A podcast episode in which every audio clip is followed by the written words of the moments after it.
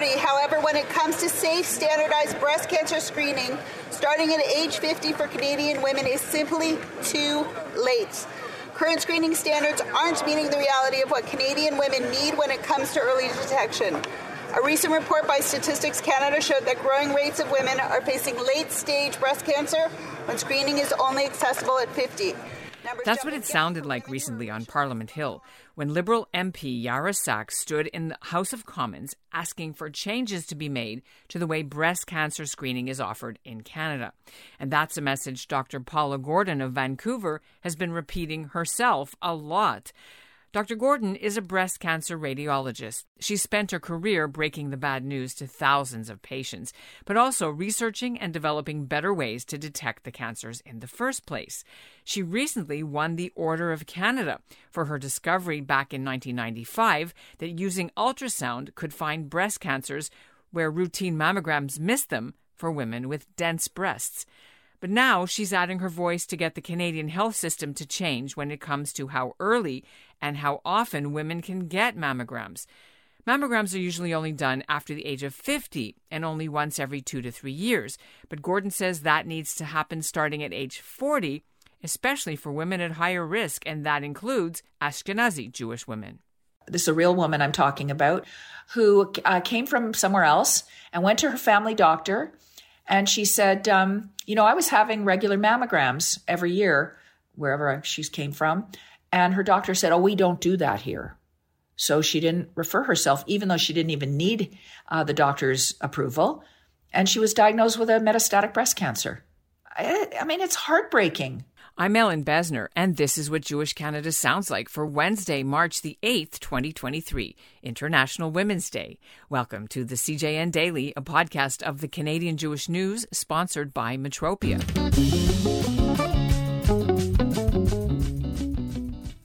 Many provinces don't even tell women what their breast density is.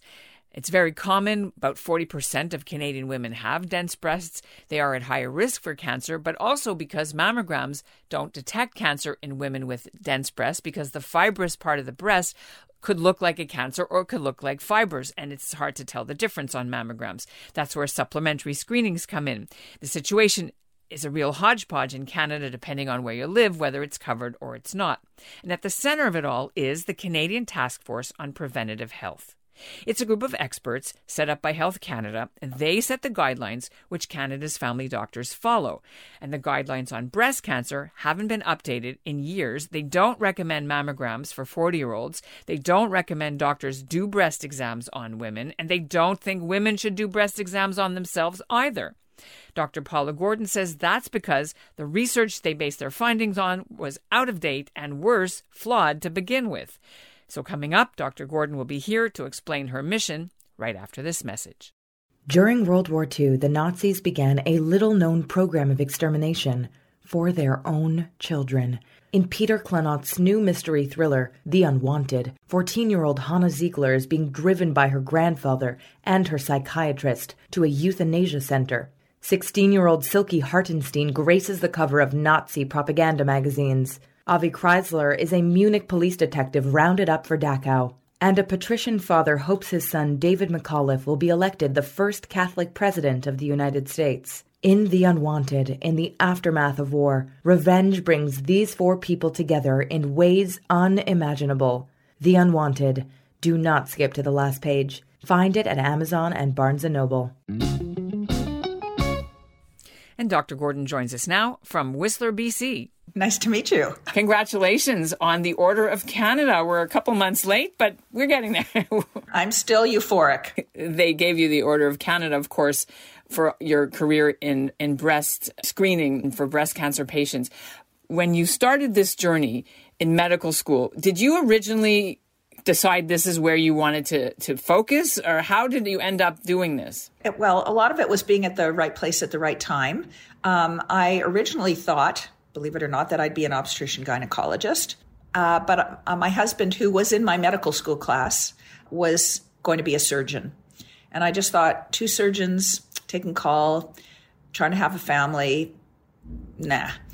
and I did a fellowship in ultrasound. Nobody was doing ultrasound of the breast at that time. And uh, when I finished my fellowship and was looking for a job, I ended up working in a practice in Vancouver that does a lot of breast imaging. So I quickly became um, a mammography expert, kind of figuring it out as I went along because uh, people weren't doing or publishing it at the time. And I had learned how to do, I was doing needle biopsies with. Uh, with ultrasound in other parts of the body, like the pancreas and the liver and so on. And I thought, why don't I try a needle biopsy in the breast? Because in those days, if there was something suspicious on a mammogram that needed to be a biopsy, the only way to do it was, was surgically. So I thought, what if I can get a needle in the right place using ultrasound? And it worked. It worked great. And it's now the standard of care. Anytime you can see an abnormality that needs biopsying and you see it on ultrasound, that's what we do. So that's the that's the work. The uh, the starting off with doing these needle biopsies, and then in the process of that, realizing that some of the stuff I was seeing on ultrasound uh, that was cancer wasn't even visible on the woman's mammogram. So that turned into the supplemental screening for women with dense breasts, and that's what one of the things that we're advocating for better access for because 40% of women have dense breasts and mammograms don't work as well for them. So I, the line I use is women with dense breasts are discriminated against if they only have access to mammograms for screening and they deserve the same opportunity for early detection of breast cancer as women who don't have dense breasts.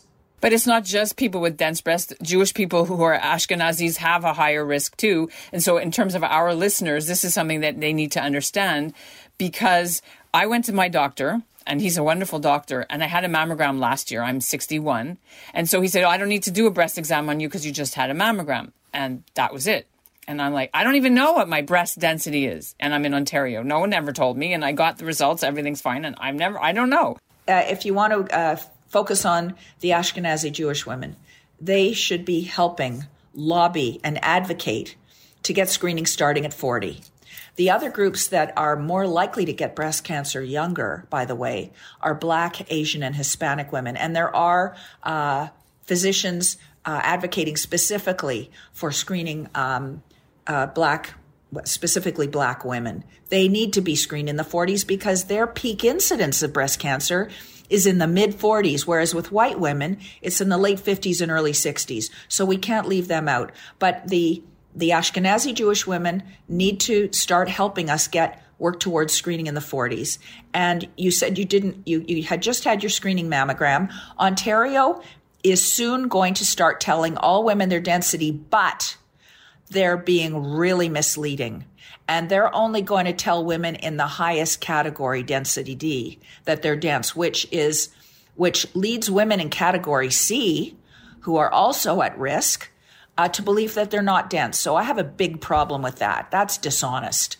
Is it just about a question of money and resource allocation to the fact that there's a finite pot, even though the federal government is just giving billions to the provinces, uh, as we know, and that's why the, they have this task force and recommendations that exist since 2018, which they haven't updated yet, only allow in certain areas screening at a certain age because there's just finite amount of money. They have never said that it's because of money, but the excuse that well, this is I think I think the task force members genuinely believe what they said and they said that the harms of screening outweigh the benefits for women in the 40s. But that's nonsense. The reason they came to that conclusion is because the task force has no breast cancer experts on their panels that make these guidelines, and they don't listen to experts. And they have decided that the only kind of research that they're willing to consider to determine the benefits of screening are the randomized trials that were done from the 60s to the 80s. And two of those trials were done in Canada, called the Canadian National Breast Screening Study, and they were fatally flawed. They were criticized from the get go as soon as their first results came out in 1992. And in the last couple of years, colleagues uh, across Canada and I have been able to track down surviving former staff who can attest to the protocol violations that led to the cuckoo results of those trials and the Canadian Task Force is still treating them as though they're legitimate. The task force's website, the video that's on there explaining it is from 2011. The, the guidelines are 2018, but their video is even older than that. So I'm actually surprised. No, don't be surprised because the 2018 guidelines are exactly the same as the 2011 guidelines. Um, except with the one additional caveat that women should participate in shared decision making with their doctors. The problem is the information that the task force gives to the family doctors to use in these shared decision making is based on these flawed trials. And so if they continue to use those same trials, they will come up with the same conclusion. There has been e- piles and piles of um, excellent observational studies that they're ignoring. For example, one published in 2014, done in Canada, Canadian data, where they looked at almost 2.8 million women. That's the largest published study, by the way, in the whole literature. And they compared women who have mammograms to women who don't. And they showed overall 40% fewer deaths in women who, um, who have mammograms. And even better, in women 40 to 49, 44% fewer deaths. The task force ignored that study and they're saying, oh, mammograms only save 15 to 20% because they're basing it on those flawed trials. So they, they, they claim to have weighed the benefits to the harms. I don't like the word harms. You could say risk. And the two risks they're most concerned about. The first one is, well, when a woman has a mammogram and she gets called back for extra tests, we make her anxious. Yeah, of course she's anxious, but it's transient. And the vast majority of women who are called back don't have cancer, and they find that out in however long it takes, but they find it out. And for the women who do have cancer, we're finding it early. We're finding it when it's small and it hasn't spread to the lymph nodes. And these are real, potentially lethal cancers. So that's number one. They're being very patronizing. Don't worry your pretty little head about it. We don't want you to have to suffer some transient anxiety, even though they know more women will die, especially younger women. And the other harm they're worried about is something theoretical called overdiagnosis. And that's the potential that we will find a cancer and a woman will be treated for it, but that she'll die of something else before her cancer would have killed her. Like, let's say woman has cancer, she has her surgery, her radiation, she's done, and six months later, she has a stroke and dies, or a heart attack, or she's killed in a car accident. Well, of course, without a crystal ball, we're going to treat all cancers because they're potentially lethal. So they're saying we should deny women the option of finding lethal cancers to prevent this theoretical possibility of overdiagnosis and this transient anxiety. I want to ask you about frequency of screening because some provinces allow women to ask for correct me if I'm wrong for a, screening after 11 months and most don't. What is the patchwork Where's the best place to be if you're a woman that you want to get ultimate breast cancer care? Gosh, um, you'd have to look that up. So there's densebreastscanada.ca and there's mybreastscreening.ca. And women, if, if women are watching this or listening uh, from other provinces, they go there and it'll tell them exactly what is available in their province. The ideal really is that all women be able to have annual mammograms starting at 40 that all women are told their breast density and that women with dense breasts can have supplemental screening. And we'll talk about that in a second. Um, in fact, Ontario is not a bad place to be once you hit 50 because in Ontario, women can self refer annually till age 74. In British Columbia, it's every two years unless you have a mother, sister, or daughter with breast cancer. So Ontario's not bad that way. But what about um, Quebec? I looked at the stats. They don't do anything. Quebec is the worst. They they're not going to tell women their breast density. They have something called a health portal online that if a woman knows how, how to log in, she can find her breast density. But a lot of women don't even know how to do that or that that it exists but the family doctors are told what the breast density is and so women can ask their doctor the problem is as i say uh, family doctors are not well educated on the significance of dense breasts, and not, and then they've got this task force guideline saying that women with dense breasts don't need any special uh, screening uh, over and above mammography. So Quebec is the worst. I, I read that you're doing a trial for it's going to be a ten year trial of a, a new way of using 2D versus 3D screening to look at breast cancer. Can you talk a little bit about what, what stage that's at and where is it going? well underway. It's been go- undergoing. Uh, uh, it's been ongoing for years. What they're do- doing is recruiting women who have to consent to be randomized to either regular mammograms, which we'll call 2D, or tomosynthesis mammograms. And we call it, they're called 3D. They're not actually real 3D, but they're quasi 3D. You don't need to know the difference. We already know the tomosynthesis is a better mammogram. It finds more cancers than 2D. And even better, it reduces the recalls. You know, those anxiety provoking recalls that they call false, false positives. They're not false, false positives. They're false alarms. But tomosynthesis is a better mammogram. But this trial is going to look at long term um, outcomes and whether we can reduce the advanced cancer rate you mentioned exam. I want to just bring up one more thing. I referred to it earlier, and I know you've tweeted about it. Is doing regular breast exams yourself uh, at home or in the shower or what have you. It, the guidelines say that uh, the research says somewhere I read that nobody wants you to do that anymore. That our SAS task force says that women shouldn't do breast self exam. They also say that doctors shouldn't do breast exams as part of a routine physical. And that's what happened to me. If if women were were having regular mammograms and doing breast self exam, I don't think the doctor's exam adds very much. The, the hard thing is that every woman's normal is unique to her. So a busy family doctor who has, I don't know, pick a number, 25 patients in a day, half of them are women. They're doing breast exams on 12 women. Even if they're making notes in the chart, they're not going to remember exactly what it was like when she comes back a year later.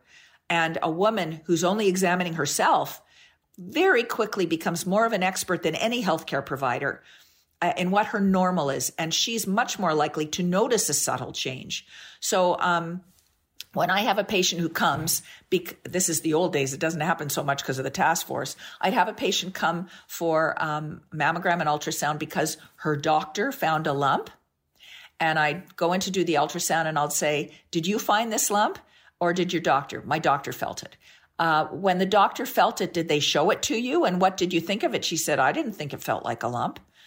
Well, Gordon's rule of breast lump, I would say this to women, and I'm Gordon, but Gordon's rule of breast lump is that if the patient doesn't think it feels like a lump and the doctor does, it's never a cancer. In fact, most of the time, it's not even a lump. It's just her normal texture. But if a woman finds something, um, the red light goes on and we look very carefully with mammography and ultrasound.